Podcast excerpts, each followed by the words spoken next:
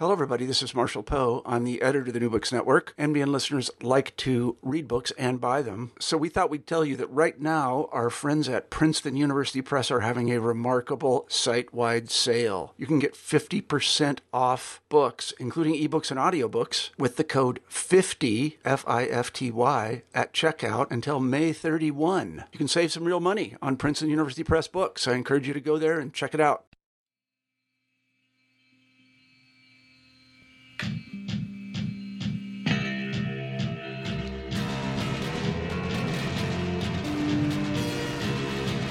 Hello, everyone, and welcome to New Books in French Studies, discussions with scholars of France and the Francophone world about their new books. I'm your host, Roxanne Panchasi.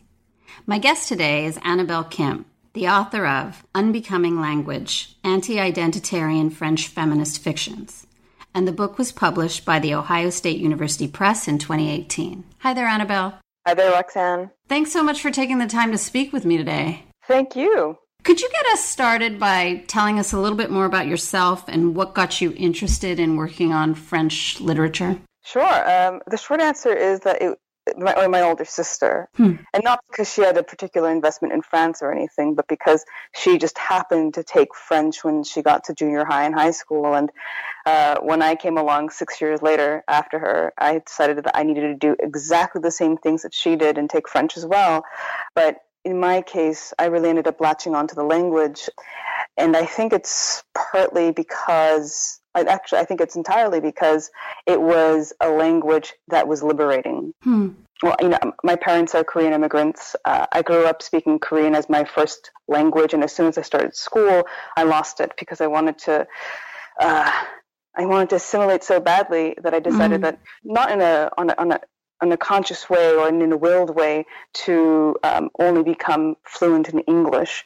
And so that led to a kind of um, really fraught linguistic situation for me where here I was a bad a bad daughter having betrayed my mother tongue and, and, in order to function in this evil stepmother tongue uh, english that, that, i really wanted to have love me and uh, uh, so i was a very angsty kid and then comes across french and it was a I mean, it was a whole new world. French was a language that didn't have any emotional or psychological baggage attached to it. Hmm. And uh, I think I just kind of grasped onto French as a lifeline and decided that I would follow it wherever it took me, which was a French major um, in college and eventually the PhD in French. What about feminism? How does feminism and French feminism in particular enter into the picture? How did it for you? Well, you know, I think I was always obstinately frustrated by any obstacles I would encounter in in terms of realizing desires I had. Until I reached graduate school, I don't think I had enough awareness to be able to chalk that up to well, to be very blunt about it, patriarchy. Mm. Uh, when I was um, in undergrad, I was a French and art history double major at a co-ed school, but you know those are two very feminized majors. So for at least as far as the educational aspect of of, of, um, of my undergraduate experience was concerned, it was as if I went to an all all women's college. So it was only upon starting graduate school and entering a classroom where I felt for the first time very strongly well what the classroom dynamic becomes when you have men in the room. Mm-hmm. And yes, yes, hashtag not all men. But that was a real awakening for me. And you know, here I I, I think that Toril Moi says it best when she in her essay on um, on the theory boy. And I think that we've all been there either as said theory boy or having to share the space with those theory boys. And uh, I thought, you know, what what is this? And uh, I realized it was gender. I mean, it, I, I feel kind of stupid in terms of how late in life I had my feminist awakening, but it happened in, in, in, graduate school. And so after I had the vocabulary for that to, to match onto this kind of visceral experience, um, I thought, well, you know, I'm doing the PhD in French. I guess I should read, read French feminism. So that, that's how I kind of wandered into the waters of feminism, and especially in its French iterations. So this book, Annabelle, Unbecoming Language, focuses on the work of three writers Nathalie Sarraute, Monique Wittig, and Anne Garréta. Can you tell us a little bit about how you chose them and why you put them together? I guess it all started with preparing for my oral exams, and I just kind of randomly uh, assembled a, a, list on post-war experimental fictions. And Sarraute I put on there, you know, because she's canonical. Wittig, when I was, I think, starting to kind of really read as part of my feminist awakening, I thought, yeah, like Wittig has to be on there. Mm-hmm. And Anne Garréta, um, there was a, a fellow graduate student who had taken classes with her at the Université de Rennes 2 when she was doing her master's in France. Mm. And it said, oh, you know, she's a really interesting experimental writer, and that would be a good person for your orals list. And I just kind of was reading in the way that uh, graduate students read for their orals, just sort of binging and, and trying to hold on to as much as I could. But I thought, oh, you know, there's a there's a funny kind of a resonance uh, between that I'm that I'm picking up on between Sarraute and Garréta. Hmm. When it came time to, you know, propose some sort of dissertation subject. So I thought, well, you know, I shall write about Sarraute and Garréta and use French feminist theory. And I was particularly enamored of uh, Luce Irigaray's work to make sense of what they are doing. Uh, because they are women writers. Hmm. And uh, it, basically, it didn't work at all. It was only after I had sort of forced my way through writing about 100 pages of this project that was dead, you know, that was should never have been begun, that my dissertation advisor said, sat me down and said, "Look, this isn't working. The the premise of the dissertation is wrong." And um, essentially, the, the outcome of that conversation was that um, uh, I was missing the linchpin, which was Monique Wittig. Wittig was a bridge between Sarraute and Garréta, where Wittig wrote because of Sarraute, and Garréta writes or is driven to write in large part because of Wittig's work as well. Mm-hmm. But what happened was, and I think this is part of the reason why I maybe tried to avoid putting Wittig into the picture, was that I couldn't have Wittig and Irigaray at the same time. the work of folks like Irigaray, Kristeva Cixous, it was anathema to her. And well, obviously, I ended up choosing Wittig because it's what made sense, historically speaking, in terms of the actual relationships and intellectual and biographical that connected these authors to each other. Mm-hmm. And once Wittig was there and Irigaray was out, um, through the process of writing the dissertation, I too ended up having to let go of difference, despite having been so seduced by it when I had my feminist awakening. I'm so glad you've sort of trace that story, like your struggles with trying to fit two of them together and then bringing in a third and then having to get rid of loose, like that. That kind of expresses the project in certain ways that, that we're going to talk about a little bit more. Mm-hmm. And maybe the way we can kind of move into that is to explain, or to, I'll ask you to explain this notion that appears in the title of the book and is, of course, there throughout the project this idea of an anti identitarian French feminism and French feminist fiction. So, can you kind of give us a sense of this term and what it means to you, how you're using it? I think that uh, a lot of it, I mean, the language isn't Sarraute's, but the idea is very much um. And there's a kind of fantastic expression that gets quoted often um, that Sarraute said about how when she writes, she's essentially no one. Um, you know, she's not a man, she's not a woman, she's neither dog nor cat. When she writes, she just kind of stops being herself or the person that she is in a social sense, in the relational sense, to instead just kind of be this subjectivity in language is, is the best way I have of summarizing the, the, the ways in which um, Sarraute talks about her experience of, of, of language and of writing. And I thought, well, what is that if not a kind of relinquishing of the identity that holds us together? Mm-hmm. So, in that sense, I think that that kind of experience that all of these writers enact in their writing of um, shedding off their identity clothes, to borrow a, a phrase by Robyn Wiegman. That is essentially turning their backs on our usual kind of everyday experience of identity to have some sort of non identitarian experience of being. I think, too, Annabelle, this is a, a way for me to ask you about the relationship between the French feminism you're exploring in this project mm-hmm. and the one with which listeners might be more familiar or, or, have certain kinds of associations Could you talk a little bit about that relationship between the anti identitarian feminism that you're pursuing in this project and the feminism that people tend to associate with feminism when we call it French? Either the French feminism, which is, you know, everyone like we'll give the caveats. Yes it's like an artificial construct. Cixous and Kristeva are very different heterogeneous. You know it's a kind of awkward thing to, to, group them together.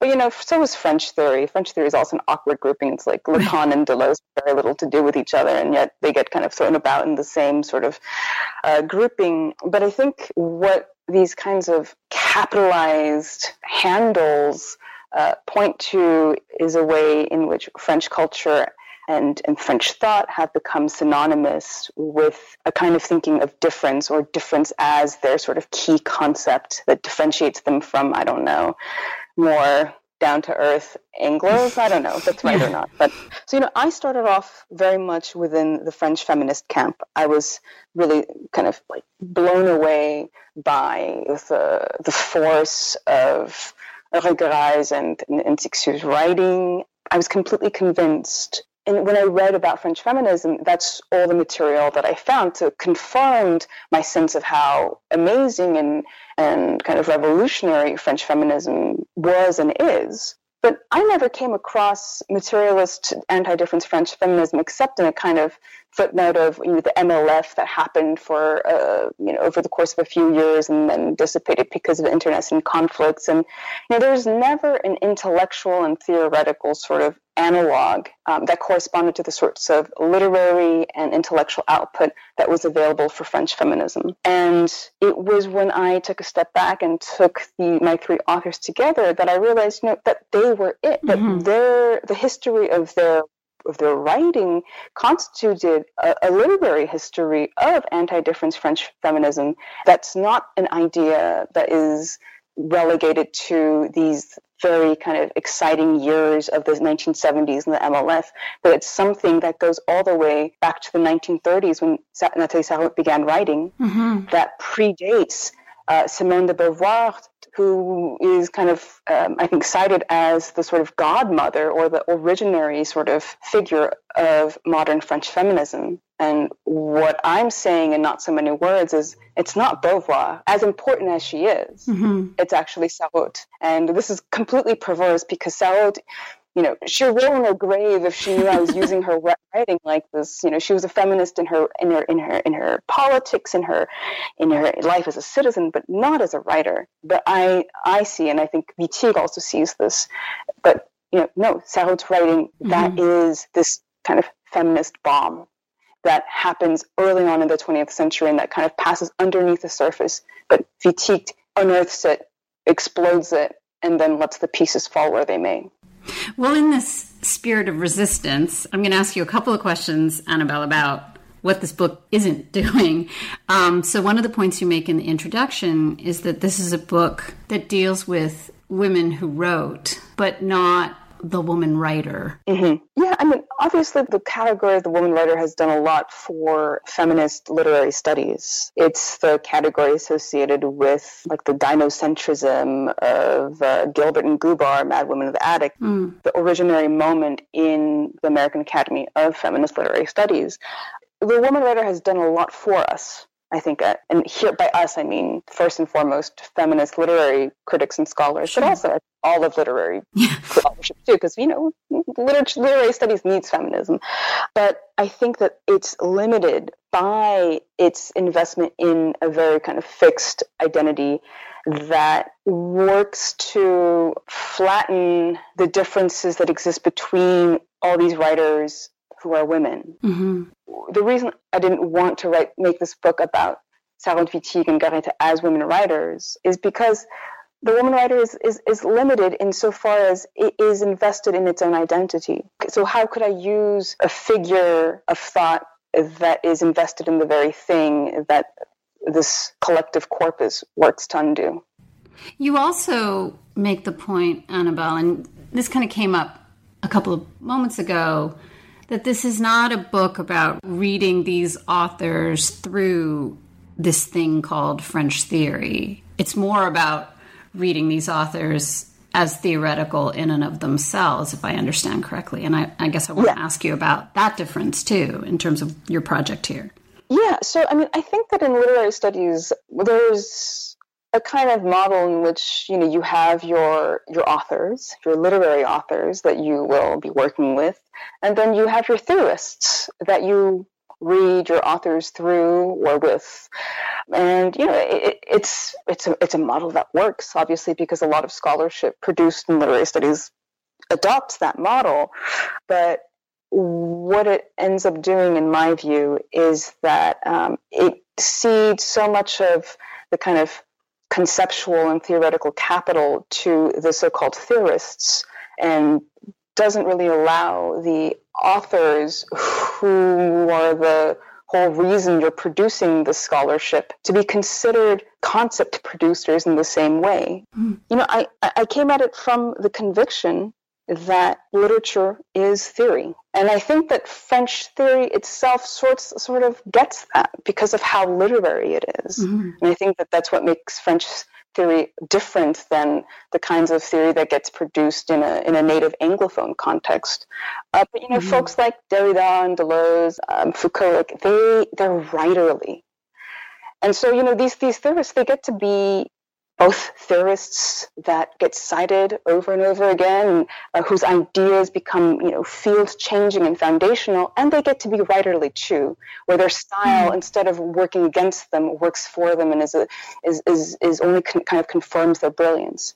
And then on the other hand, you have writers like Sarraute, Wittig, Garréta, who are, you know, stylicians to the core. They have a very powerful style, and I think that they do create concepts, but they don't get to be considered to be as weighty, uh, theoretically speaking, as these other names. And I felt that to be very unfair. So I guess it was a way of sort of leveling the conceptual playing field uh, for me to, to choose not to read Wittig, and Garréta through some of the uh, figures in French theory who, who, who would make sense. I guess the last sort of broad question I'd like to ask Annabelle before we get into talking about the individual chapters is this issue of how you, as an author and as a thinker in this project, are negotiating the relationship between the textual and the close readings that you're interested in here, the situatedness of these authors, um, you know, who are born at different times and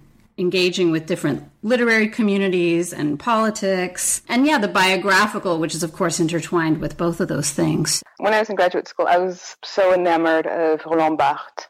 I read everything by Barthes, and I was like, "This is my man. This Barthes is my jam." Yeah, nothing but the text. The author is dead. you know, the human element doesn't matter. Like, you know, it's the text. Like, in this kind of eternal, sort of transhistorical, just like time abolishing experience in the now with a text. And you know, that got me very excited about reading. But I think it was marrying historian and having to answer questions that were rooted in history that really got me thinking about the fact that, oh, actually, everything exists in a history. Mm-hmm. Uh, or has a history, and you know, I had I, I'd heard of the oft cited uh, J- Jamesonian dictum always historicize um, but it didn't really become fleshed out for me until uh, I was having you know regular conversations with a historian. Mm-hmm. And when I started to think about what kind of relation there was between history and these textual productions, I started to think, well, you know, actually, this is, of course, Sarraute is a product of her time. Of course, Wittig is also a product of her time and informed by what's ha- happening. And Garréta, and if only because of the fact that they're they're reading different things than would be possible at any other moment. I always privileged the close readings in terms of the kinds of, I guess, conceptual takeaways that I mm-hmm. want people, readers, to get from what these authors' works can do. But I want to restore or help restore to this really rich uh, tradition of anti difference French feminist thought and action its history Mm-hmm. And that meant having to account for things like the fact that still needed her husband's signature on her contract with Gallimard until she was like in her 60s. Wow. The gap between her legal status and the, and the logistical things that she had to do to be a writer and the status that she enjoyed as this kind of giant of, of modernist French literature. Mm-hmm. But I see your question is also asking the question of what is the relation between the kind of histoire that you know novels and literature constitute and histoire with a with the with a big H. What's the relationship between history and story? And I think, and I will have to draw upon my high school chemistry class um, experience to, try to uh, account for this, but I think it's like they're both different states of the same substance. Mm. The, the, same element can exist as a solid, a gas, a liquid, etc., but that they exist in a state of equilibrium, which is, I guess, according to my high school chemistry classes, where that point when I don't know the temperature, like the conditions are just right, where you're going constantly back and forth between different states. I mean, this might be completely wrong. I, I, it's been like 20 years since I took it. It works for me. I think it's helpful, actually. I think one of the reasons I wanted to talk to you about that, the way you're working historically in this book, is because it comes together so beautifully. We go from 1900 all the way to Garréta, who's still with us, and that there is a history embedded in just that arrangement and the way of thinking about them, but that at each turn in each of these three chapters, and then again in the fourth, where you consider all three authors, you are covering the history of a career, but then also zooming in on particular texts that illuminate the anti identitarian French feminism that you're interested in pursuing. Mm-hmm. So let's talk about Sarraute in that first chapter that places her within this this trio you know, pushing off from this idea of thinking about story and history, you know, how her life, her historical placement, and we can't get into all of the work that you cover of hers in this chapter, but what it is that connects her to this anti identitarian French feminist fiction. Why is she the, the anchor, the first author here? I don't that I can explain or account for why she is the first. Obviously, Sarraute has her own literary influences. She read and was familiar with Proust, with Dostoevsky, with Kafka. Mm. She had an enormous kind of literary erudition. I think that biography has a lot to do with why she ended up writing the sorts of things she ended up writing. I think she was truly a person who was ahead of her time. Mm-hmm. The parts of her biography that I was able to learn about, kind of expressed as a portrait of Sarraute's personality, was that she was a stubborn person. She was independent.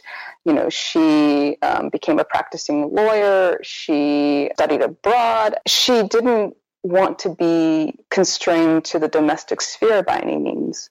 And I should say that it'll be very interesting for me to get a much better sense of her biography than what I had at the time of writing of the book, because Anne mm-hmm. Jefferson mm. is publishing Sarraute's biography. I think it's coming out in August in, in France with Flammarion, if I'm not mistaken. But uh, so I think that, you know, Sarraute had to find a exutoire what's the word in english a release or some sort mm-hmm. of outlet some sort of outlet yeah and that that outlet was writing and i think you know everywhere she would have turned she would have come, bumped up across the constraints that her particular identity imposed on her. And in her case, you know, the fact that she was the daughter of Russian Jewish emigres, um, the fact that she was she had to go into hiding during World War II because she was Jewish, the fact that she was debarred because of her Jewishness. I mean, I think mm-hmm. that she felt very much the costliness of being pegged as a certain kind of identity. Mm-hmm. The weight of having to to account for being an identity really informed her writing practice and made her perhaps drawn to a particular kind of writing in which that could no longer be the case. You explore Sarraute's kind of complicated relationship to the new novel, that she's part of this movement, but also that her categorization obscures other things about her as a writer and as a, a kind of feminist. Can you say a little bit more about that? Yeah, so I mean, I guess in the case of the new novel, and um, I'm not sure if our listeners will all be familiar with the new novel. Mm-hmm. The new novel is essentially according to some people at least, the last avant garde literary movement in France. And it was a, a post war sort of thing where, you know, in, in the wake of a world that had been completely kind of reshaped, some writers said, you know, we can't write novels the way we used to write. We need a new realism. And the Balzacian realism with its finely wrought characters, its plots, it, that can't be the case for a 20th century novel anymore. So mm-hmm. these writers set to essentially raze all that to the ground and do something else. And they by and large, stayed with the very um, non psychological literature that is perhaps most famously kind of represented by Alain Robbe-Grillet, who was a who's referred to as the Pope of the new novel, um, which kind mm-hmm. of gives you a sense of the kind of almost mystical qualities that this group had in the literary sort of cultural imaginary at the time. But you know, Alain Robbe-Grillet, for instance, he spends like pages describing in painstaking detail a tomato slice in one of his novels, or he mm-hmm. describes things in terms of like their angles and how they're situated uh, with regards to each other. Some people love the new novel. I frankly think it's super boring. you know, it's just kind of like, eh, give me my juicy plots and characters that I can identify with. But that's precisely what they didn't want to do. So Sarraute got grouped with them as well because you know she uh, did share some traits with them. She also abolished characters in her novels, and you know she was always very interested in the psyche. Mm-hmm. And the kind of grouping of the new novel makes you lose, I think, the importance and the significance, for instance, of her commitment to plumbing the psyche in the ways that the other new novelists didn't. And I think it also flattens the generational difference because the new novelists were a lot younger than she was um, by several decades in certain cases. The new novel was essentially, at the end of the day, a literary brand. It helped its members get on the map. It helps them sell books. It helps them become writers important enough for people to write books about. But in the end, it, it, everyone always disavowed to a certain extent uh, their association with the new novel, except for maybe Alain Robbe-Grillet, who kind of created it. And when it comes to the language and the writing in Sarraute's work, you know, the figures that they appear in the the title of that first chapter focused on her, this notion of indeterminacy and a universe without contours. Can you give us an example of either in a specific text or moment where I guess I'm just sort of looking a little bit for the texture of what that feels like or reads like in the work. Mm-hmm. So, you know, in the first chapter, I look at some of her tropismes or tropisms, which are her earliest pieces of writing uh, that she began in the early 1930s to write. And there are these short little vignettes, you know, they seem completely modest and quiet and unassuming. But in each of these short little vignettes, like you always get the impression that there's so much happening under the surface.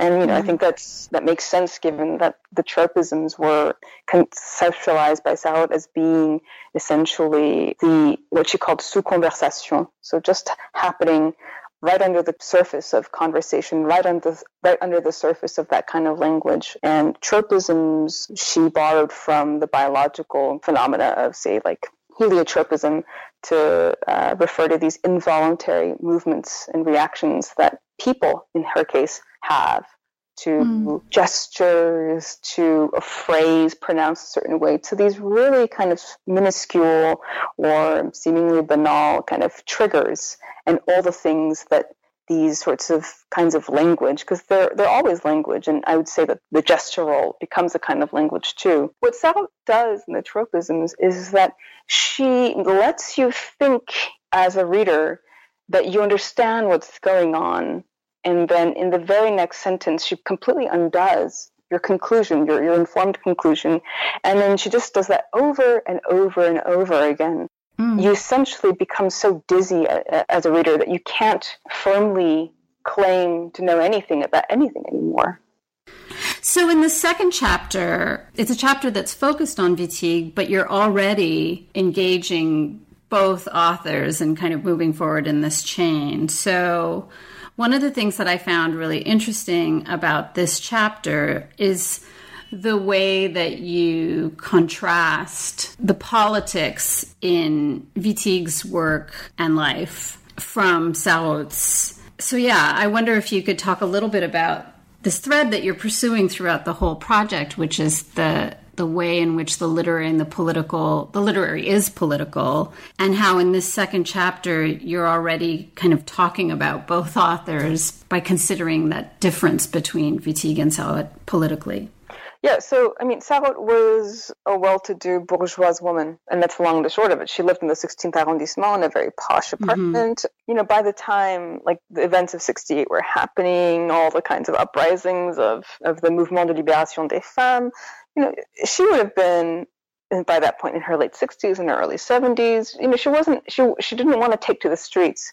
But I think that also, you know, she never really did that when she was younger either. As far as. I can hmm. tell. She was just very content to take positions on things. Like she hmm. was one of the authors that signed off on the Manifeste des 121, so like the manifesto of 101 mm-hmm. authors who signed in support of um, Algerian um, sovereignty and self-determination, and that got her stripped of funding to go to a, a trip somewhere by the French government. Hmm. But yeah, that's all still fairly tranquil as far as mm. political action looks like.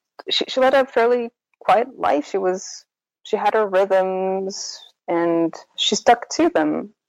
But Wittig was the opposite. I mean, she mm-hmm. was right up there with uh, on the front lines with the May 68, with the student um, worker uprisings against de Gaulle's government. She was a hardcore Marxist. You know, she's, in fact, she translated Herbert Marcuse's One Dimensional Man to French, and she was one of the founding figures, really, of the Mouvement de Libération des Femmes after May 68 turned out to be quite chauvinist. And, you know, she was getting arrested. She was doing demonstrations. Like, she wasn't afraid to be in the fray.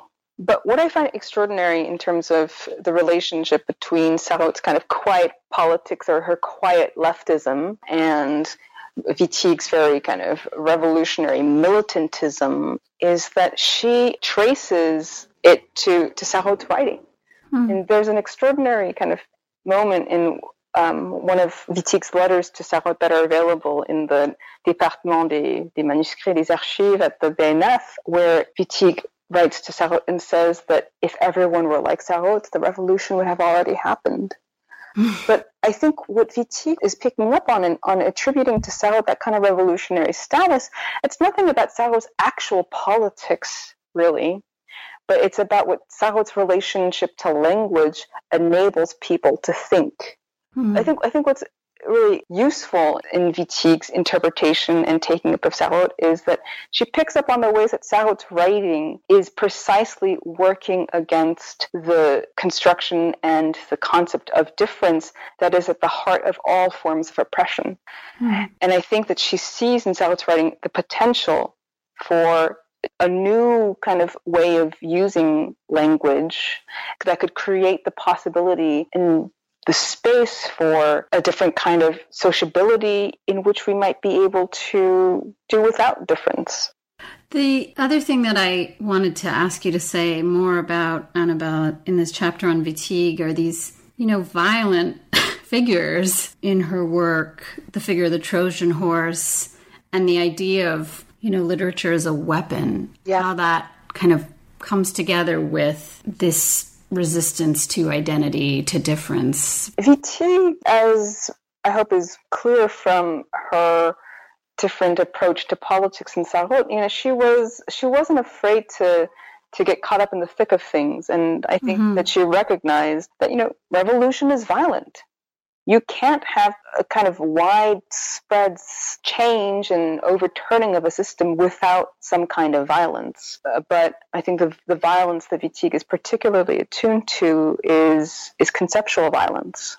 Mm. I mean, that's what the straight mind is is all about: is pointing out the conceptual violence that patriarchy, with its myth of uh, uh, sexual difference, has wrought upon uh, the world. And so she uses the language of weapons of war, essentially, to describe what's at stake in her in her writing. I think that makes a lot of sense because mm-hmm. for her, you know, literature as we know it, it has existed and been produced in service of a regime ordered on difference. And the language that we have to to make sense of everything, of ourselves, of our experiences, all of that comes to us already tainted by the way difference has worked itself into all parts of our language, and most notably for, for Wittig, that would be gender. And obviously, gender is felt much more strongly in French uh, in many ways than it is in English.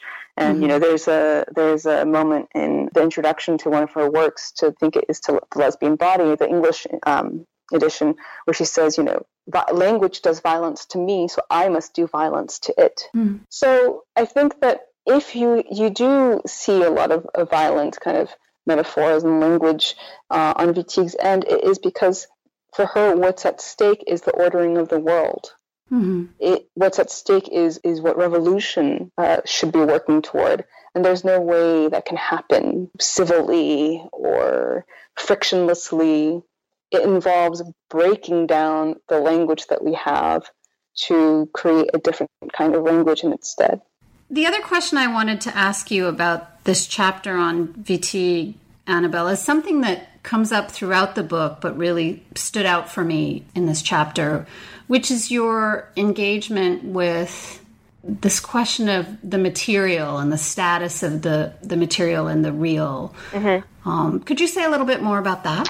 And I think that Wittig articulates in her theoretical work um, and enacts in her literary work, and I think Garet and, and do this as well, a very sort of different take on the opposition that's kind of come into focus recently between, I guess, representation and the real or discourse and the mat- and, and matter.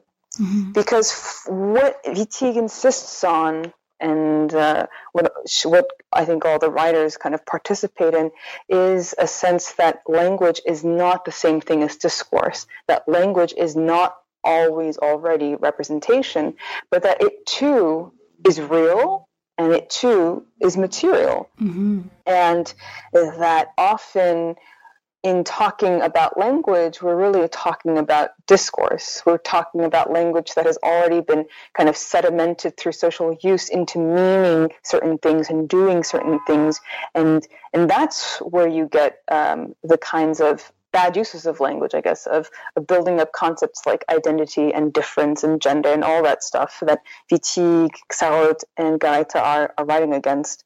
And the Wittig's insight is, you know, if you kind of power wash, and this is my language, not hers. if you find a way to get all that stuff off hmm. and get to the raw material, raw material underneath, you can rework it. So, in the third chapter, Annabelle, you take on Garréta. Yes. No subject here. Uh, I kind of want to start with that. Why is this chapter called No Subject Here? Well, I mean, Garréta is a very interesting writer. When I say no subject here, I'm in some sense referring to the sorts the, the sorts of moves that she makes um, in her novel Pas un jour, which won the Prix Médicis back in 2000. Oh, I'm so bad at dates. Uh, I think it was either 2001 or 2002. I don't remember. And it is essentially a critique of autofiction. So autofiction being, you know, very kind of popular, I'd say, mode of of literary production in French literature, uh, which has, I think, peaked, I would say it peaked in the 90s and has continued throughout today you know, with authors such as Annie Ernaux, Christine Angot, who's known as the queen of autofiction. But you know, these are all writers who kind of like to play with the sorts of distinction between biography and, in fact, that you, you were alluding to earlier, to kind of blur that line between truth and fiction mm. using their lived lives to do so and turn themselves into fiction while still delivering narratives that are to a large extent autobiographical. Mm-hmm. Anna intervenes with Pas un jour, and it reads so much like an autofiction. And if you know Garréta, you, you, you, you, you can tell that things are grounded in quote unquote fact, that things have really happened. And yet she does this thing where she says, addresses her reader very explicitly using the, the informal tu, that, that's the voice that the pronoun that the, the novel is written in. She insists that there is no subject anywhere in, uh, in any narration, that it's all a fiction. And she delivers the promise of these kind of true to life vignettes and you know she makes a promise to the reader at the beginning saying like oh you know i've done this completely from memory. But as honest as possible. And at the end she says i lied. One of these vignettes that i have delivered to you uh, and these are all vignettes about uh, women she's either uh, loved or been loved by is a fiction. And she says cherchez la fiction on the on the surface, that's you know, of course, like look for the the one vignette that's fictional as opposed to the true ones. But I think that you know we should take Garréta at her word and say, you know, look for fiction, mm-hmm. not this fixation with with a subject. And so she mm-hmm. uses the form of, of autofiction, which is invested in the subject, to completely destroy it from inside. In this chapter, you also explore the ways that Garréta's inclusion in a literary category or grouping kind of recalls Sarraute's containment and non-containment in the new novel as a mm-hmm. movement. So, can you tell us a little bit about Garréta's movement and how she does and doesn't fit? I mean, I think that a lot of people who are familiar with Garréta are familiar with her because of her uh, association with the Oulipo, which is, stands for Ouvroir de Littérature Potentielle, or the, the, the workroom um, or workshop, um, as it gets translated sometimes, of potential literature. And it's this mm. weird kind of hodgepodge group of mostly mathematicians and writers who produce literature according to constraints and so, you know, famous examples of Oulipian texts in the past uh, have been, for example, Georges Perec writing his novel La Disparition entirely without the letter E, which is, you know, quite a feat. and Garréta, I think, uh, started to be regarded in this Oulipian light, starting from her very first novel, Sphinx, which was published in 1986, which is a love story in which she was able to completely erase the mark of gender when it came to the two protagonists in the love couple. And in conversations I've had with Garréta, it's clear that she is Oulipian insofar as like she does always like to set up a constraint for herself. But her induction into the Oulipo after the publication of un I think, led to the label kind of overshadowing her own sort of individual and idiosyncratic corpus because the Oulipo are very kind of media savvy. They're very public set of cultural figures in France. They're they're a very kind of successful literary brand. You know, it's it's so easy to just say Oulipo is constraint and have that be that. And that's, you know, true of Garréta's kind of the way she writes, but Garréta's writing is also a lot more than that, and her association with the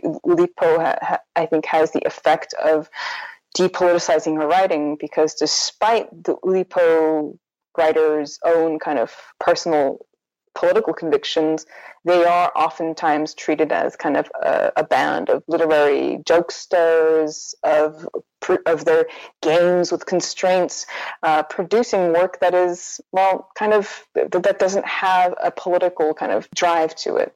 Hmm. So I think because of that, the Oulipian lens makes it difficult to draw out the kind of readings that I perform in Unbecoming Language. In the beginning of our conversation, we talked about why you're not framing all of this and reading these authors and texts through this thing called French theory mm-hmm. in a kind of stereotypical sense. And you also, in the introduction, and then especially in this chapter, take up the question of, well, I guess the limitations of queer theory as a way to think through the work of all three authors, but especially of Garréta. You have this phrase that you use with respect to Garréta, queerer than queer. I mean that to, to indicate that I think that Garréta is a lot more ambitious in her political goals for, for her writing than queer theory is. Even though queer theory has become synonymous with anti-identitarianism because, you know, it's, it's in queer theory that we get some of the most kind of rigorous critiques of the violence of, of identity, the normative ways in which identity is created and imposed, et cetera, et cetera. Queer, for all of its kind of big goals, has in my mind, especially since it's kind of institutionalization in the academy and as a popular and well thriving site of theoretical intellectual production and reproduction i think that mm-hmm. they're okay with adopting a kind of antagonistic position vis-a-vis normative identity and are not and are, are no longer invested in the utopian project of getting rid of it altogether mm-hmm. i think that even though I describe Garréta in the book as having the most kind of cynical and melancholic writing of, of all three of the writers. I think that her writing is still driven by a kind of utopianism, by a belief in what language can do. And so, what she accomplishes in her writing is not simply a queering of identity or a blurring of identity or a messing around with identity for the course of the novel I, I think that what happens, or at least my experience of, of reading her, has been that it's impossible for me to have identity be intact at all when I'm reading her. There's just no subject. Throughout our conversation, Annabelle, Unbecoming has been there. Yes. It's come up a few times. It's the title of the book, Unbecoming Language. But I haven't really asked you yet to speak to the use and the usefulness, I guess, of that term, that way of thinking through the project. In, in some ways, because I was saving it for this fourth chapter when you talk about all three authors mm. together and choose unbecoming as and, and the idea of a poetics of unbecoming as the kind of mission for this yes. project. So yeah, tell us why. I don't even remember anymore how I came to settle upon the term of unbecoming. I, I, I really liked the way it spoke both to the process that uh, Sarraute Wittig and Garréta's language enacts in, in, in, in, within their, their, their texts of um, working against all the kind of forces that make us as readers who exist in the world become who we are. So I liked the way it was descriptive in that sense, but also the way it evoked just how disturbing that process actually is. Nobody, I think, thinks that unbecoming is fun. I mean, it's not something you would do for fun to kind of try to slough off or erode the the, the limits that give you a sense of self in your in your day to day life and impart to you this kind of precious sense of identity. And and I try to acknowledge this in the book that identity is not just a negative thing, but is perceived and experienced by by all of us to varying extents as something as something positive. It enables us to feel that we have an I, and it feels good to have an I in distinction to a you. Uh, an I that can also become part of a we. So to unbecome is is something that is very, I think, disruptive, discomforting, disorienting, troubling. It's, I think it, I think it draws up a lot of negative affects, and um, I was really drawn to unbecoming for doing that double duty. In this fourth chapter, you focus on the poetics of these authors. And I guess I want you to say a little bit more about what this means to focus on the poetics, uh, especially for those listeners who maybe aren't trading in or, you know, working with poetics all the time. And then the, the point that you make in this chapter, looking at the three of these authors together, that they are calling for an anti differentialist poetics that isn't about the feminine body in the way that we might understand through French feminism, the work of mm-hmm. Cixous, Kristeva, Irigaray, but about the body of language. I was actively wanting to provide an explicit alternative to what's become the, the dominant French feminist poetics of écriture féminine as uh, uh, immortalized by Hélène Cixous, especially in her landmark essay Le Rire de la mm. Méduse, which was uh, published in 1975. And, it, you know, it's really, I mean, it's, it's a breathtaking essay. I read it in college, and that's when I was like, wow. Like I met Cixous once at a at a um, a bookstore in Paris, and I was just so starstruck, and I and I was cowering in the corner, and she saw me across the room after at, at the end of the event, and she gestured for me to come to her, even though she was surrounded by all these like men of the intelligence. Shut up! That did not happen. No, it did happen, and you know, I said to her, I, I locked eyes with her, and she like looked at me, and and and uh, I started babbling. She was like, she, she she asked me who I was, and I was like, ah, you know, I'm my name is Annabelle Kim, and and uh, I, I'm I'm studying abroad, and like and, and and she's like, where are your parents from? And I'm like, ah, oh, they're they're living in Washington, and I'm like, Émile Cixous, vous êtes mortel, vous m'avez ouvert le portail du langage, and she just kind of puts her hand on my shoulder and says, Ah, il faut survivre. and then in English, after pausing a beat, you must survive. And I'm like, Oh, I don't know what this means. I had read Le, Le Rire de la Méduse. I had I'd read La Jeune Née and been completely just like blown away because it, it is an amazing essay in the in the context of you know the the 70s when the MLF is happening when like there's so much kind of social movement and turmoil and she's and you know these consciousness group uh, um, raising groups are happening for the first time really. And she's saying you know it's not just about our consciousnesses in some sense it's like it's we got to tap into our bodies and mm-hmm. and in our bodies it's the potential through our feminine libido to like essentially turn over the entire cosmos and to free ourselves from this all the shackles of this you know phallogocentric culture that has completely repressed femininity since the beginning of of humanity so you know it's a very seductive poetics but what unbecoming poetics does takes the language body relationship and it completely turns it upside down. The difference that matters is not sexual difference as in écriture féminine, but the difference is the vast difference between the human and language. I can't remember if it's in this chapter or earlier in the book when you make the point that even though the universal comes up here and there, that the politics of that terminology is so fraught in the French context, especially. Yeah. But I wonder what the status of, I guess I'm going to use the word togetherness, is in this anti identitarian set of forms and expressions. So, that is to say, like as examples, what's the possibility or the meaning of love or solidarity? If identity and difference are not. What do we do? How does politics, what does it rest on in terms of togetherness? Does that make sense?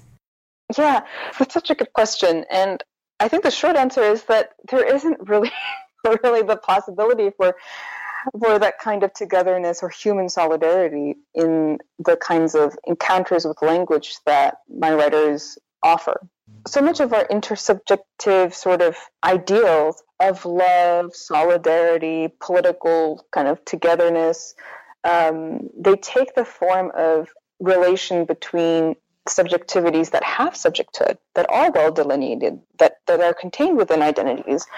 Whereas if you take this this Sorosian figure of a universe without contours to be what our subjectivity is, well, for controlist, like what, what would an intersubjective uh, encounter even look or feel like? It would all be very nebulous, I think, is the answer. But not, but that's not to say that there isn't a way in which unbecoming language doesn't open up possibilities for different kinds of soci- sociality. I think it does, but it depends on the fact that the text is not all that there is after reading my author's texts, I'm hoping that it's impossible to return to life as normal without being able to see all the seams and the stitching and the work that goes into making us the seemingly kind of effortless or constant and natural identities that we are. And that creates the possibility for at least changing on some level the operating premises for our social relations. So the way you're talking about all of this now and the way you write about these authors and their work, maybe it's sort of an obvious question to ask you after everything you've said, but you know, how much you identify isn't the right it's certainly not the right word but how much you see the project here as an analysis of the work the political and textual work of these authors and how much of it for you points to promise in terms of the legacies of this work or you know you just bringing up these kinds of contemporary examples and a kind of hopefulness hearing a kind of hopefulness in some of the things that you just said.